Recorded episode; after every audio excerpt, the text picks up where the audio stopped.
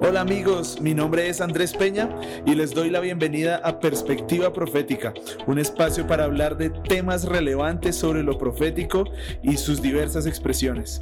Escucharemos diferentes voces y perspectivas sobre este tema clave para el tiempo que estamos viviendo. Bienvenidos. Bueno, bienvenidos a un nuevo podcast de Perspectiva Profética.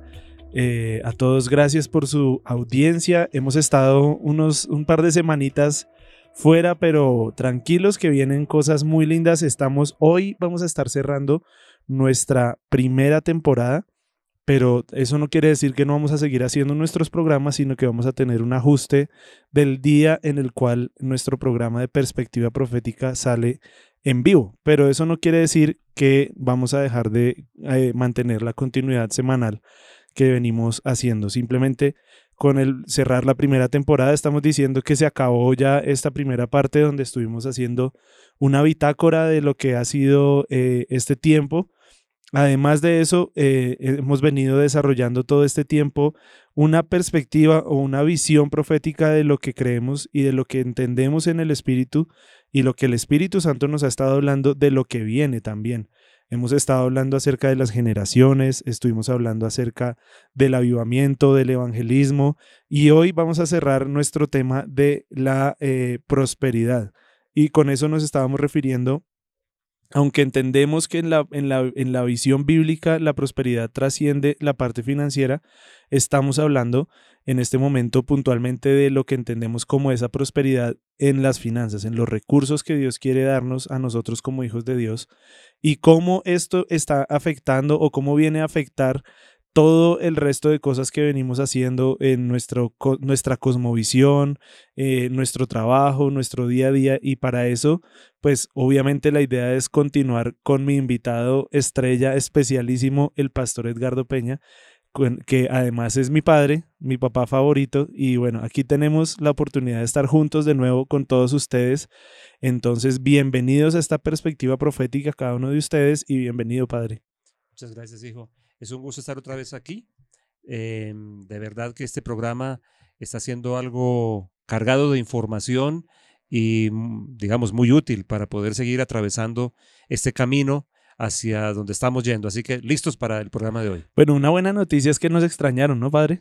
Sí, sí, sí, sí, nos lo hicieron saber, ¿no? Igual tenemos ya, a pesar de que tenemos poco tiempo, tenemos público. Tenemos buen público y, mucha gente que lo escucha después de que lo emitimos en vivo. Entonces eso nos hace sentir muy felices y muy honrados también. Cierto, de hecho dentro de parte de lo que yo, digamos que yo tengo muchos frentes de trabajo, uno de ellos es la Coalición Apostólica de Colombia y allí los pastores con los que trabajamos eh, me pidieron que yo les compartiera algo de lo que estamos em, hablando y pues le envié toda la, todo el paquete de perspectiva profética y por allá lo han estado revisando también. Buenísimo, qué bueno.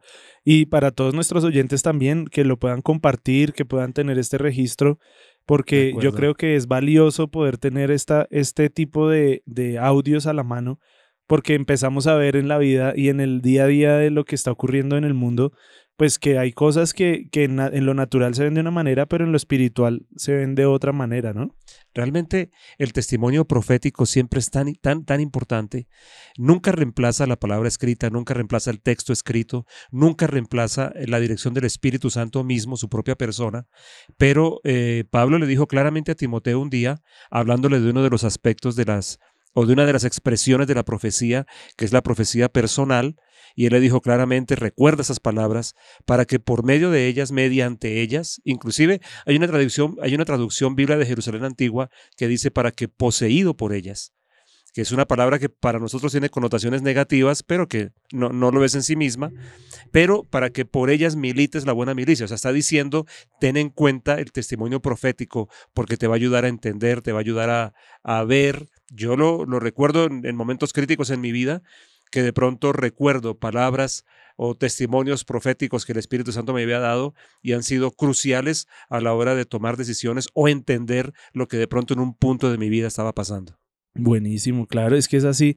Y yo creo que una de las cosas que nos explotó el cerebro y todavía sigue estallándonos poco a poco fue ese bombazo que tú nos compartiste de esa interpretación nueva, bueno, no nueva, sino de esa ampliación de ese entendimiento de en parte vemos, en parte, conocemos. y en parte profetizamos. Sí.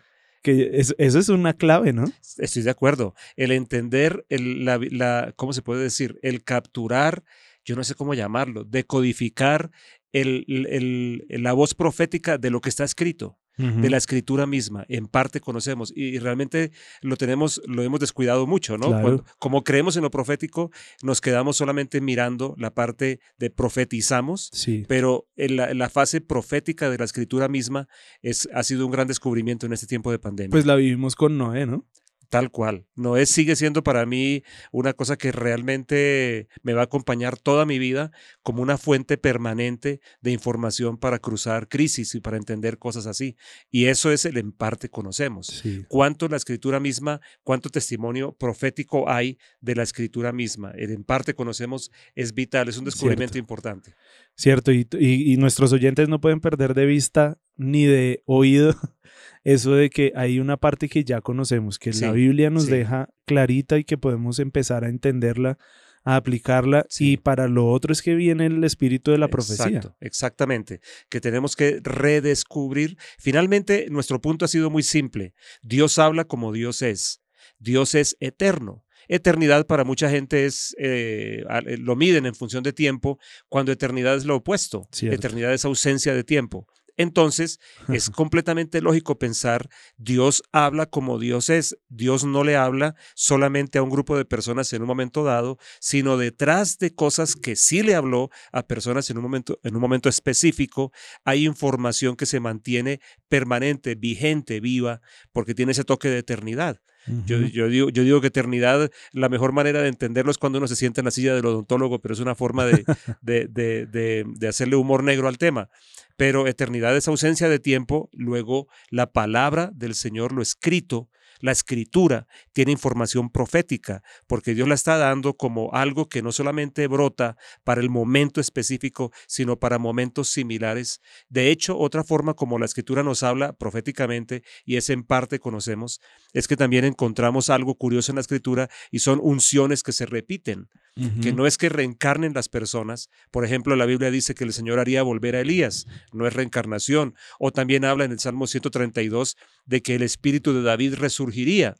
Es el lenguaje de Dios para decir unciones que requieren volver de tiempo en tiempo. Y si eso es así, es porque evidentemente situaciones se presentan, la raza humana como que se mueve en ciclos, la historia también, y Dios tiene información para los diferentes momentos, etapas de la historia o los momentos críticos para la humanidad en diferentes puntos de la historia. Eso es bien interesante. Qué bueno.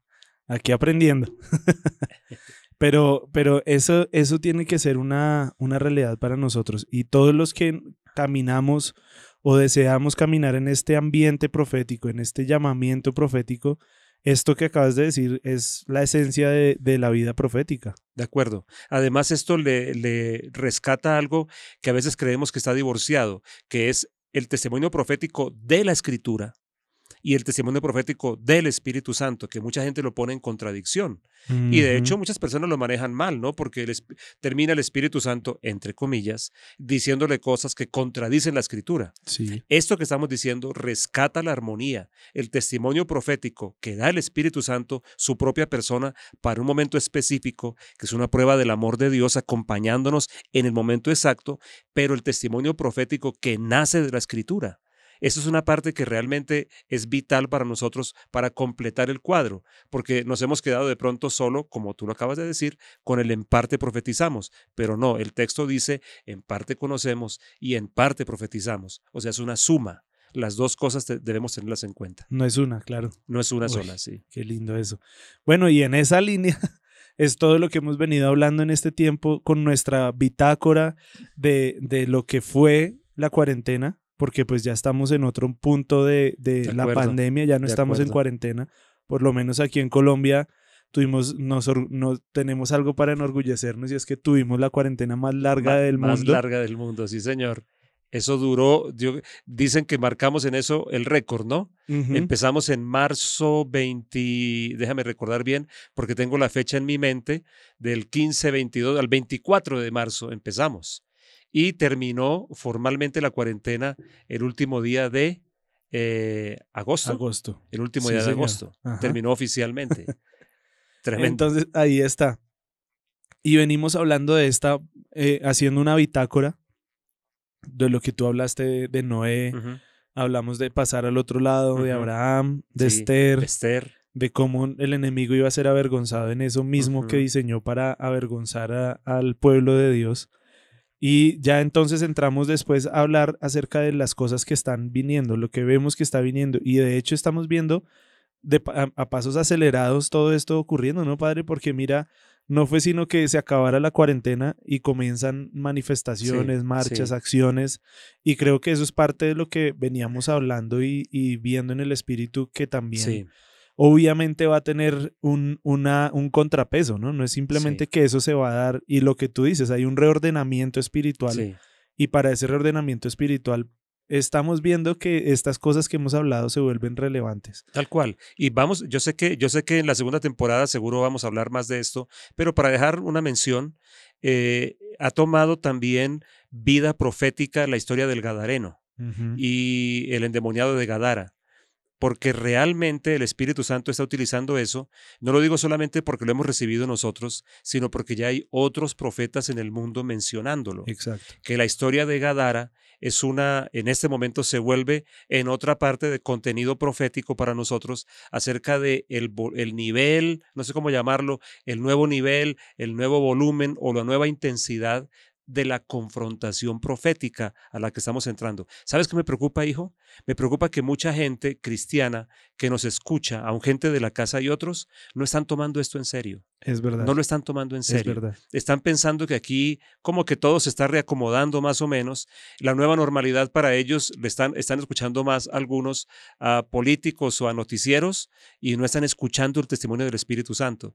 Ese es un punto, pero eso lo hablaremos luego, ¿no? Y evidentemente ya asomó, ya asomó su, su, su, su cara otra vez con esos actos violentos que tuvimos, que hubo, por ejemplo, en el continente, en Estados Unidos, que hubo en Haití y que hubo en Colombia hace apenas eh, unas semanas, digamos, Sí. dos semanas atrás. Entonces, ese va a ser un punto en el que vamos a hablar mucho en la segunda temporada. Exacto, porque de una vez les anunciamos, ¿no?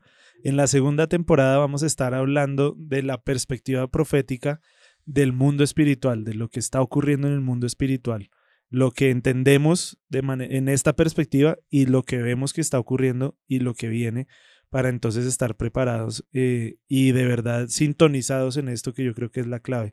Pero para cerrar esta temporada, en estos minutos que nos quedan, queremos completar eh, el tema que veníamos hablando de la, de la eh, prosperidad, de la, sí, de la prosperidad. Sí, de, las, de, de esa, de esa parte de prosperidad que toca el bienestar material. Exacto. Lo primero que dijimos es que la llave para la prosperidad era la generosidad. Sí, Eso es clave. sí, sigue siendo clave. Y segundo, una cosa muy importante que y, y he visto y me han retroalimentado mucho, padre, de esto, y es que eh, muchos están entendiendo, el Señor me está dando esta prosperidad o me está llamando a este tiempo para apoyar causas. sí, Está muchas, muchas, muchas personas, y lo digo en serio, eh, es un buen grupo de personas que se han acercado a decirme, eso que han dicho todo este tiempo me, me llegó al corazón y yo entiendo que yo voy a ser uno de estos, que no solamente voy a dar una ofrenda, sino que voy a apoyar una causa, sí. que para eso también estábamos hablando de, Sí. de la prosperidad en este tiempo, Eso esa lo prosperidad dijimos- financiera. Eso lo dijimos claramente, que en este, que estábamos entrando en un tiempo donde Dios va, hay un tiempo de favor para emprender, lo dijimos clarísimo, y dijimos que vamos a pasar de ser emprendedores o empresarios que damos ofrendas para apoyar causas a ser emprendedores o empresarios que sostenemos causas concretas, que no es lo mismo. Sí. Eso es, es una de las, de las, de lo que Dios se trae entre manos con este favor que hay para emprender. Hay muchos negocios que Dios quiere desarrollar, negocios suyos. Cierto. Y a través de la prosperidad financiera que va a traer para nosotros en este tiempo de favor, Dios se, se las está arreglando para financiar de paso algunas causas que en el mundo tienen que desarrollarse. Qué bueno. Y yo creo que es así, yo creo que eso es lo que está empezando a ocurrir. Y gente que ya está cambiando de empleos, gente que ya está teniendo nuevos ingresos, Sí, nuevos negocios. Y En una plena cosa, pandemia, Y ¿no? una cosa, padre, que el Señor me ha estado mostrando mucho en, esta, en estos últimos 15 días es que este tema del favor y del, de este año de favor eh, yo lo estoy entendiendo como que el Dios está marcando para nosotros como grupo que está bajo tu cobertura, no solamente el 2020 como un año de favor, sino que es un año como calendario desde, la, desde esta salida del otro Mm, lado hasta el interesante. 2021. Qué interesante eso. Y yo lo entiendo como un portal de un año entre el 2020 y 2021 donde Dios está dando esta oportunidad para emprender. Qué interesante eso. Claro, una manera diferente de poder ver dónde comienza ese tiempo de favor. Es verdad, porque de pronto uno, nosotros estamos más acostumbrados a medir el año calendario, ¿no? Me refiero, es el 2020 y ya. Ajá. Lo que tú estás diciendo que el Espíritu te muestra es, está empezando ese año de favor. Exacto. Ah, qué bien. Gloria a Dios. Exacto. Que Entonces, así sea. entonces entender eso, porque yo creo que lo que hoy queremos dejar en el corazón de nuestros oyentes y en la mente y ojalá en, el en la acción también, es que ah, viene un tiempo, Padre, donde yo veo y entiendo que va a haber un cambio de, de mirada de las cosas que estamos haciendo como trabajo como nuestra, nuestro rol del día a día para subsistir, para tener dinero, para mercado, para familias, para lo que sea. Y yo entiendo que esta, este, esta visión o esta forma de vivir está empezando a cambiar.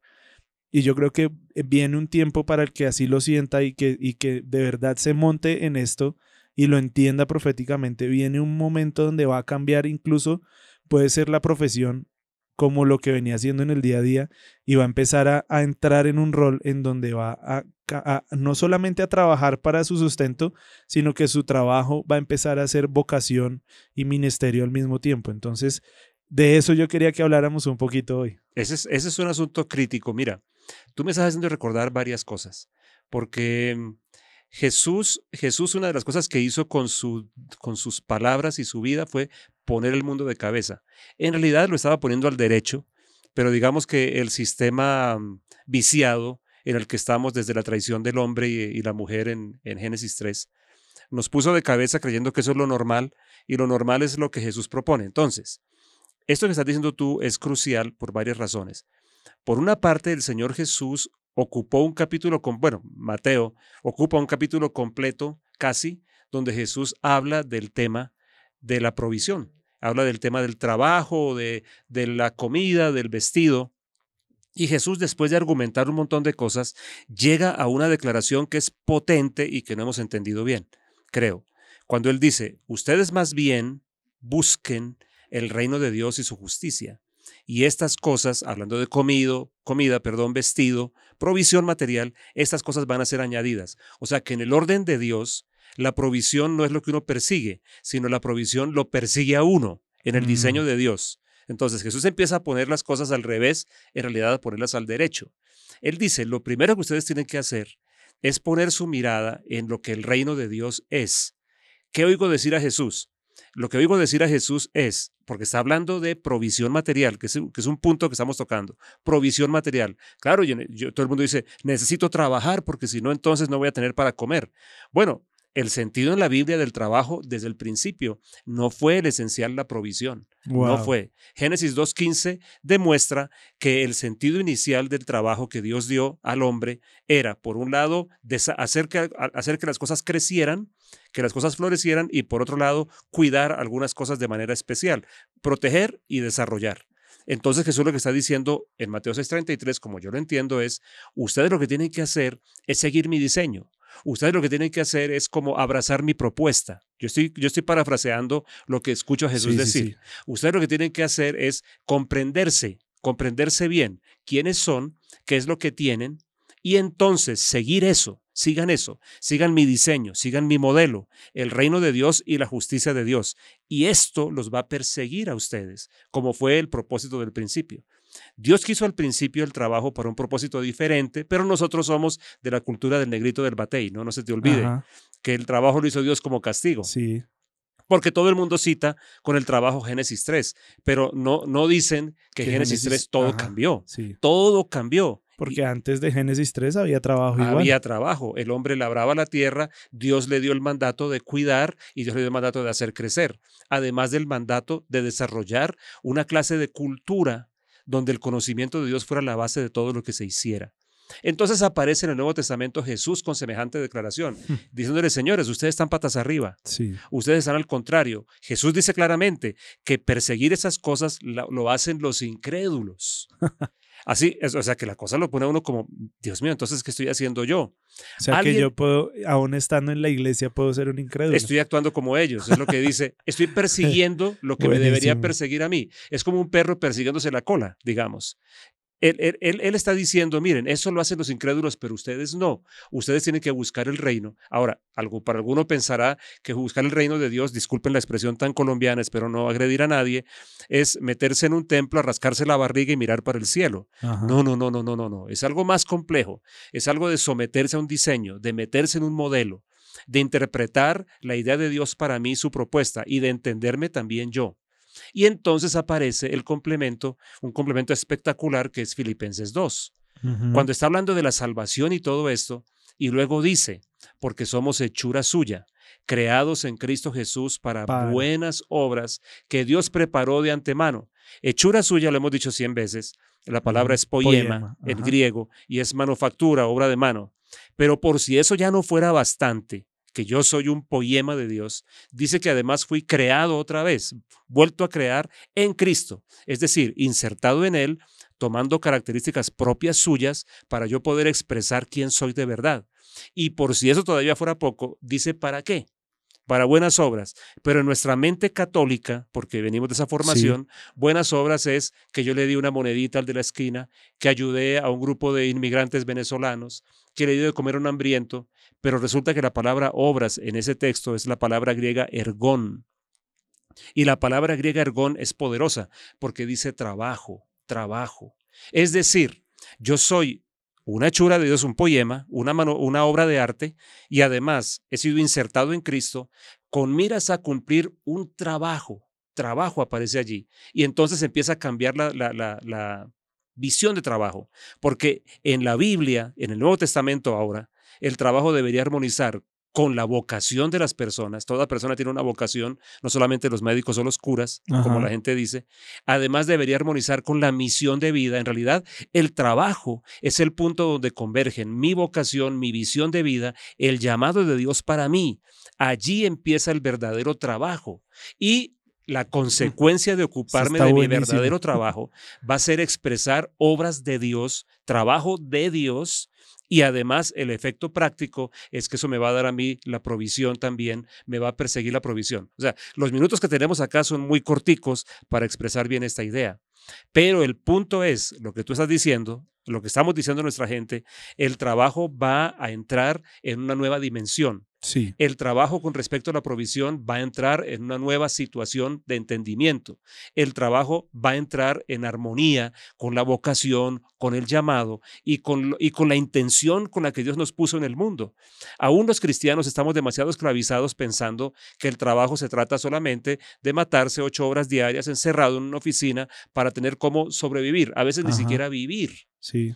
Y yo digo una cosa, me atrevo a decir esto, hijo y oyentes, pensando en Mateo 6:33, que a veces estamos pasando necesidades materiales porque estamos persiguiendo la visión equivocada. Wow. Porque si estuviéramos enfocados en lo que el reino de Dios es, que no es encerrarse en un templo a rascarse la barriga y a mirar para el techo, sino perseguir el modelo de Dios para cada uno, la propuesta de Dios y esto que estamos encerrando en la palabra trabajo, Mm, si hiciéramos eso, entonces el resultado natural, según las palabras de Jesús, es que la provisión me va a perseguir a mí, wow. a donde yo vaya.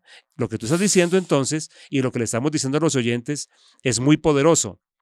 Más de uno debería pensar en reestructurar su vida y en pensar que su trabajo no es el, el oficio que desarrolla, sino que su trabajo ni siquiera es el desarrollo de su título profesional, porque cuánta gente hay, hijo, que tiene el título colgado no, en la pared. claro, Que nu- nunca ejerció. Nunca ejerció, nunca ejerció.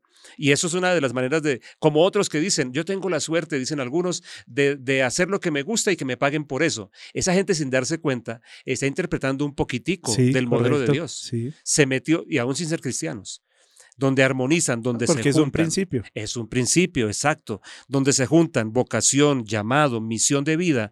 Allí es donde está el trabajo verdaderamente. Eso es trabajo. Y eso va a implicar una acción concreta, obviamente. No una acción dentro de un templo, porque alguno cree que va a, ente- va a entender que lo que estamos diciendo es, pero ¿cómo voy a llamar yo eso? Eso es un ministerio, pastor. No, lo que pasa es que en la Biblia trabajo y ministerio van de la mano. Sí. El Señor Jesús dijo, hasta ahora mi Padre trabaja y, Y yo, yo también. trabajo. Así que él describió su ministerio como trabajo. Trabajo es ministerio, ministerio es trabajo. A los cristianos hay que decirles, oiga, no todo el mundo son los cinco ministerios. sí. El ministerio es el trabajo y el trabajo debería armonizar con llamado, vocación, misión de vida y el extra que va a traer. El resultado final que va a traer es que además va a poner el dinero suficiente en los bolsillos para poder tener no solamente lo suficiente, sino más que eso.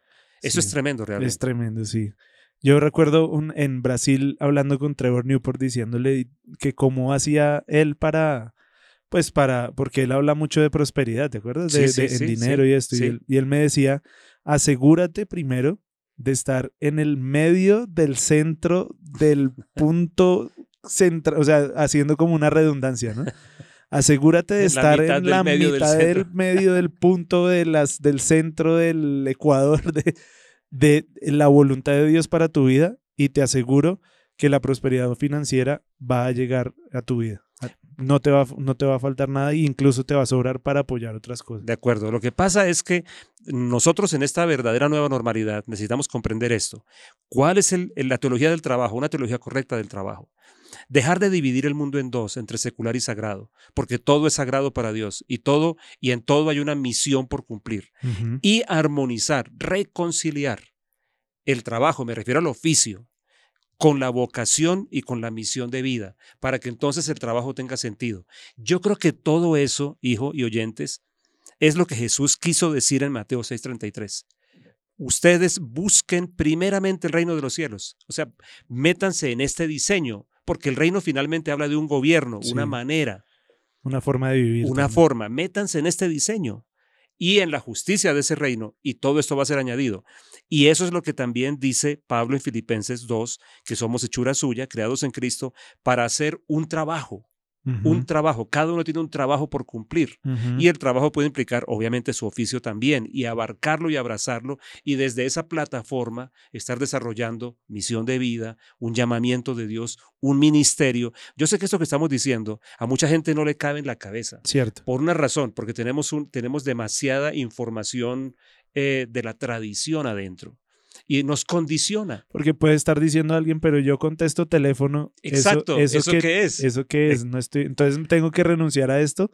Pues la respuesta sería, depende.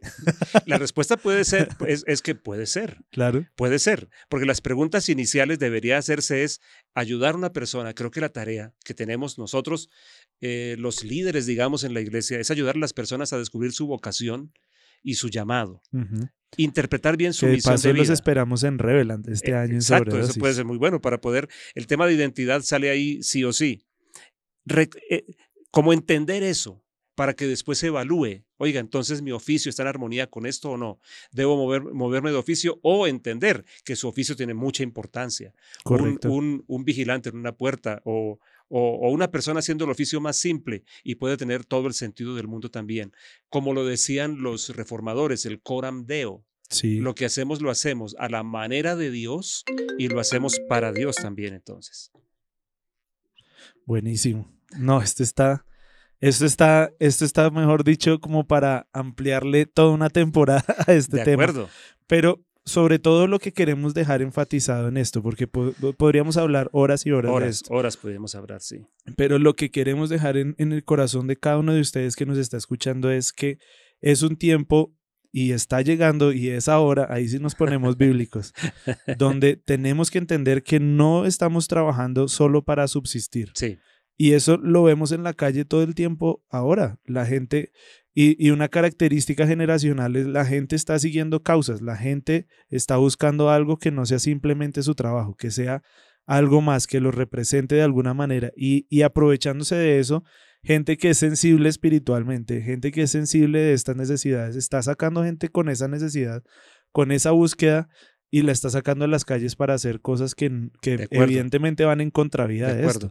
Pero al final el punto es este, el punto es, se acabaron los días donde uno trabaja simplemente para sustentar su casa. Ahora vienen los momentos para nosotros los hijos de Dios de vivir de acuerdo a lo que el reino nos está proponiendo y además de eso entender que nuestro trabajo, nuestra vocación y nuestro ministerio se van a combinar en uno solo y que ah, sea como sea, tenemos que empezar a buscar esto en nuestra vida. De acuerdo, totalmente de acuerdo. Mira, si tú me, me permites hacer una cuñita, Claro. para los oyentes, tenemos una serie que dimos hace años acá que se llamó Trabajo, Liderazgo y Vocación. Buenísimo. ¿Por qué no la buscan a los ser un oyentes? libro. Pues es que es una parte crítica en todo lo que estamos hablando. El tema de la teología del trabajo. Ajá. Tener una teología del trabajo. Pero tú estás diciendo cosas que son muy importantes. Porque mucha gente está muy frustrada en, en su camino de vida y viviendo de manera demasiado normal por no entender esto.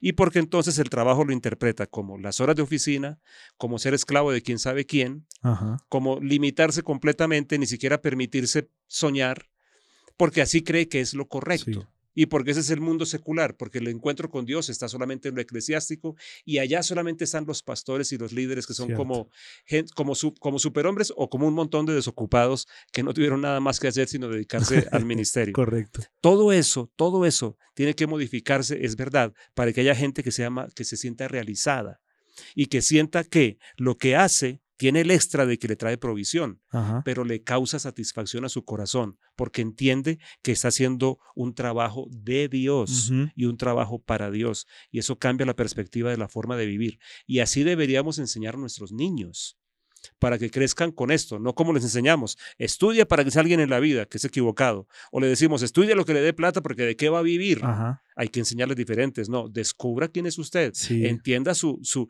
el, lo, que- el trabajo que Dios le propone y metas en eso de cabeza, porque la provisión va a venir detrás. Amén. Amén. Eso no tiene otra palabra sino amén. Amén. Bueno, y si usted está sintiéndose empoderado ahí mientras nos está oyendo y dice, mañana voy a renunciar, pues hágalo, pero primero defina cuál es el, el- el- lo que venimos hablando, cuál es esa vocación, Sí, cuál es ese destino, Sí. cuál es ese propósito. Si no, va a estar eh, desempleado y frustrado. Entonces, primero, antes de tomar cualquier decisión, primero necesita es aclarar las otras cosas, porque si no, no va el, el- el cambiar de trabajo, el cambiar de, de ciudad o el cambiar de país, pues no va, va a ser, va a terminar siendo vacío porque no tiene esa esencia de, de Sí. ese propósito de la palabra de las buenas obras, ¿no? Bien Para ese buen trabajo. sí. El Se va- trabajo de Dios, el trabajo, trabajo de- de Dios. se va a perder. Y a mí una cosa que me ha llenado mucho y ahora que hemos hecho tantas veces amanecer en, este, en esta cuarentena, me encanta siempre arrancar con, con eso que fue la, la bendición inicial, ¿no? Dios nos bendijo para hacer que las cosas se multiplicaran, para que dieran fruto Sí, y hemos sido llamados a reinar y a gobernar. sí. Esa es la primera bendición que está en la palabra para Sí. el ser humano. Sí, Dios los bendijo, eso fue lo primero. No habían hecho todavía nada para merecer o Nada. desmerecer y los bendijo Dios. Clarísimo dice eso. Y esa bendición sigue vigente para nosotros hoy. Ahora, la pregunta entonces para nosotros es ¿por qué no estamos fructificando? ¿Por qué no estamos multiplicando? ¿Y por qué las cosas en vez de nosotros gobernarlas nos están gobernando y nos están reinando? Yo creo que ahí hay un cambio de paradigma Sí. que hay que hacer para poder entrar a este nuevo llamado que Dios nos está haciendo, donde este trabajo y esto que hacemos día a día, así como dicen otras personas que son bendecidos porque trabajan y son felices haciendo, les pagan por hacer lo que más les gusta, pues ese es el, ese es el- la, el- la bendición de Dios para todos nosotros. Y eso es a lo que estamos llamados y a eso es a lo que, querido oyente, lo estamos motivando en este tiempo, que entre en ese, en ese entendimiento que ha sido creado, ha sido llamado para este buen trabajo que Jesús mismo está empoderándonos a hacer en este tiempo. ¿Qué dices, Padre? Amén. Bueno, con esto ya estamos cerrando entonces nuestra, nuestra primera temporada donde hicimos todo este recorrido, toda esta bitácora y yo creo que se van con un gran programa hoy. Yo me voy lleno del fuego del Espíritu Santo aquí escuchando a mi Padre motivado, emocionado, soñando y espero que así esté cada uno de ustedes en su casa sintiéndose de esa manera porque yo creo que lo que hoy se ha dicho y lo que hemos dicho ya en estos 10, 12 programas son clave para todos nosotros en este tiempo, para poder vivir y aprovechar esta cuarentena, para ajustar todo lo que tuvimos que ajustar, pero ahora entendiendo que estamos al otro lado y que en este otro lado se va a hay una expectativa en nuestra de Dios de para nosotros, pero también de parte nuestra tiene que haber una respuesta positiva hacia lo que él nos está proponiendo y esto queda servido en la mesa para todos nosotros. Muy bien dicho. Yo solamente tengo para hacer para cerrar una palabra bien bíblica y bien de Jesús. El que tenga oídos para oír, que oiga. Amén. Bueno, y con esto llegamos al final. Esperamos que haya sido eh, de bendición este tiempo. Recuerden que estamos en todas las plataformas de podcast. Estamos en Apple, en Apple Podcast, en Deezer, Spotify y en Mixler también nos pueden encontrar. Y próximamente estaremos en otras redes adicionales. Así que bienvenidos a todo esto. Los esperamos en la segunda temporada. Y si les gustó este contenido, por favor, compártanlo con otras personas y hagan que otras personas también sean bendecidas con esto. Nos vemos entonces en la próxima edición de Perspectiva Profética. Gracias por escuchar Perspectiva Profética. Espero que hayas disfrutado de este tiempo y sobre todo que hayas tenido una mayor revelación de la obra del Espíritu Santo por medio de la profecía. Para escuchar más programas, ingresa a www.iglesialacasa.co radio. Continúa con la buena tarea y lleva el mensaje profético a cada lugar. Hasta el próximo programa.